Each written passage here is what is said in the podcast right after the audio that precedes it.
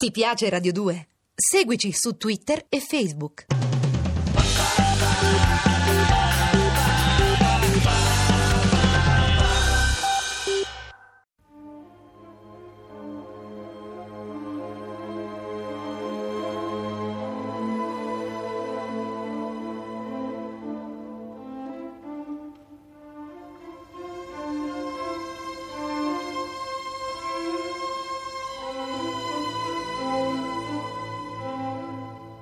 La scala per l'inferno.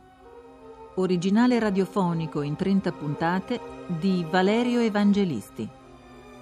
Regia di Massimo Guglielmi.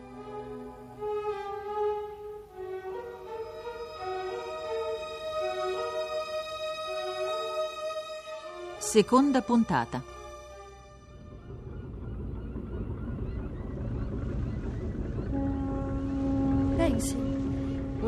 Dedicata al diavolo.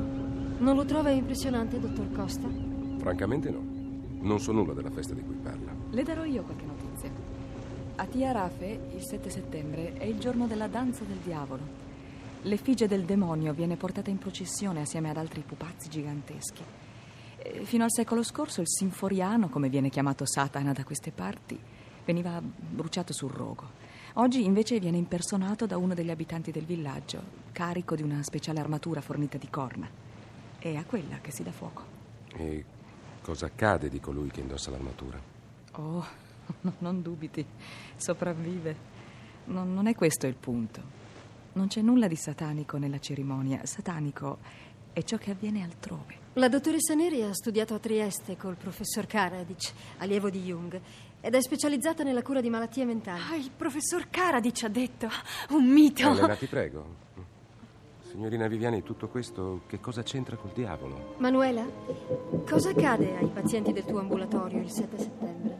Gli altri, gli uomini antichi che stanno nel loro cervello. Abbaiano. Come scusi? Eh, sì, sì, ha capito bene, professor Costa. Abbaiano come cani.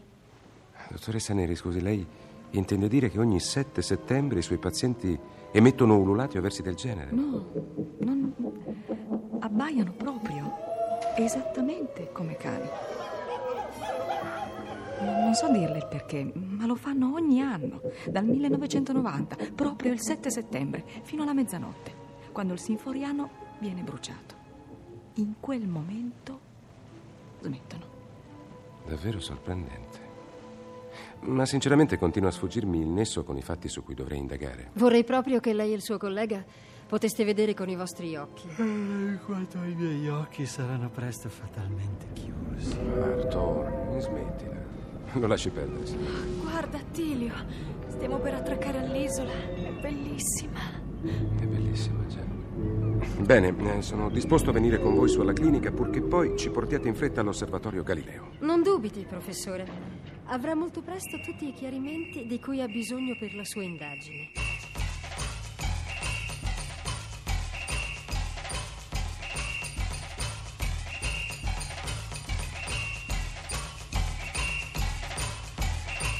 Ai turisti questi luoghi piacciono. Vede laggiù la caldera de Taburiente. Credo che al mondo non ci sia vulcano più spaventoso, eppure ha frotte di visitatori. In aereo mi sono studiato la cartina della zona. Se non sbaglio, sia il telescopio nazionale Galileo che il Nord Optical Telescope hanno sede lassù, no? Sul Hoche dello Smucciacio. Esattamente, proprio sotto quel picco. Mi ci butterò se non mi fate dormire. Quel picco è l'Idafè, il monolito su cui gli antichi Guances celebravano i loro riti astrali, prima che gli spagnoli li uccidessero tutti. Se uccidessero anche tutti gli astronomi scandinavi mi farebbero un gran piacere. Te l'ho mai detto, Attilio, che sei un razzista? Forse sarà meglio lasciarlo un po' in pace. Ma sì, dormisse pure, non so perché me l'hanno appioppato. Piuttosto, quanto ci vorrà ancora? Queste strade sono peggio della costiera malfitana, fra un po' vomito. No, mancano una decina di chilometri alla clinica. Laggiù c'è Tia Rafe. Immagino che lei si sia chiesto come mai il telescopio nazionale Galileo vi gestisca un ambulatorio per disturbi mentali. Brava? Brava mi ha letto nel pensiero. Certo, è la prima volta in vita mia che sento che un centro astronomico si occupa di psichiatria. Già. Eh, non so se posso parlare liberamente in presenza del suo collega. È finlandese? no? Arto Koronen è la maggiore autorità scandinava e direi mondiale in materia di elettricità del pensiero. Sarà anche così, ma a volte i suoi psitroni hanno l'elettroencefalogramma piatto. Mi perdoni, professor Costa, ma. Sa, questa è una faccenda che le autorità italiane vogliono sia tenuta rigorosamente segreta. Ne pensi, Vittoria? No, per quanto riguarda il dottor Coronen, non mi farei dei problemi, Manuela. Da qualche minuto è caduto addormentato sulle mie ginocchia. Lo sapevo che alla fine avrebbe scelto il posto migliore. Eh, comunque, parli pure liberamente, dottoressa Neri. La mia presenza qui risale alla fine del 1990, due anni dopo l'inaugurazione del telescopio Galileo. Quello fu un anno particolare per le Canarie e per la gente di Tiarafe. Tantissimi, uomini e donne, videro qualcosa di incredibile e di sconvolgente. Perché? Cosa è successo agli abitanti di Tiarafe? Su, parli, dottoressa. Dischi volanti.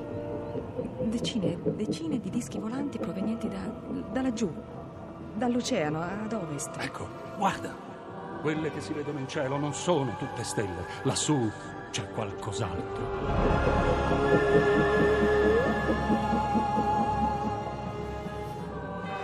UFO, come si direbbe oggi. Unidentified Flying Object. Oggetti volanti non identificati. L'inglese qui lo conosciamo tutti. Comunque, grazie, Elena, sei preziosa. Queste sono americanate per letteratura di serie B. Saranno americanate, come dice lei, ma qua non c'è nulla da ridere. Oh, ma lo so bene che è un argomento delicato che suscita grande scetticismo nel mondo accademico, ma io le posso assicurare, professore, che. Ma che cosa vuol fare, professore? Fermate questa macchina.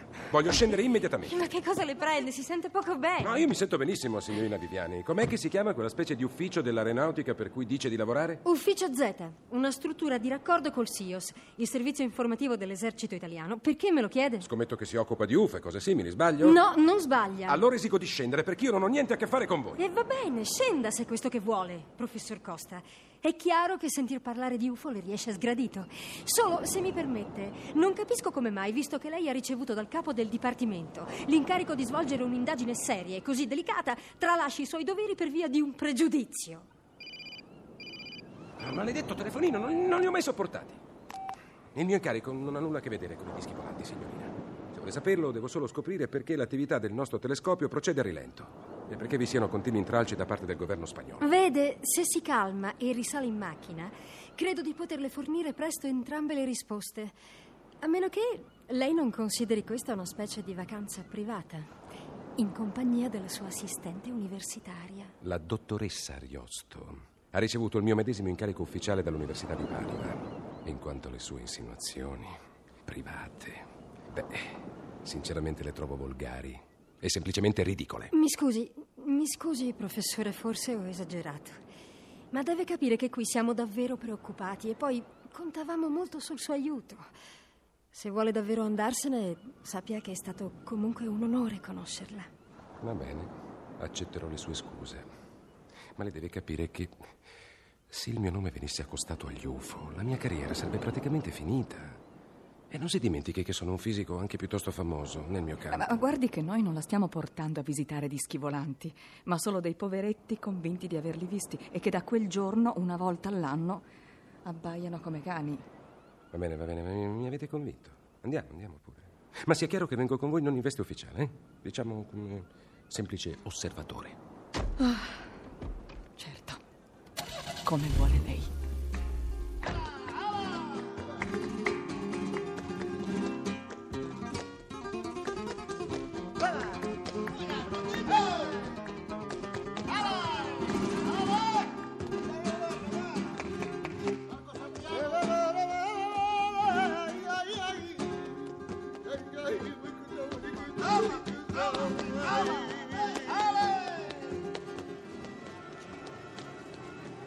Questa è Tiarafe. Ha visto che folla? I giovani del villaggio si preparano alla festa di cui le parlavo.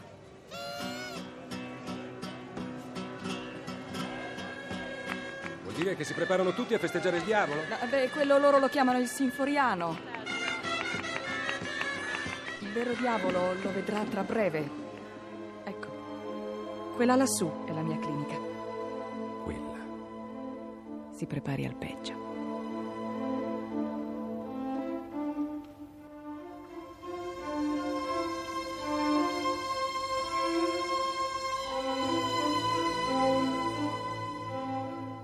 Avete ascoltato La scala per l'inferno con Michele Gammino, Paola Roman, Germana Pasquero, Sergio Troiano, Alessandro Iovino, Valeriano Gialli, Daniela Calò, Francesco Vettori. Realizzazione tecnica di Lorenzo Cotta e Luca Trevisan. Posta elettronica sceneggiato chiocciola rai.it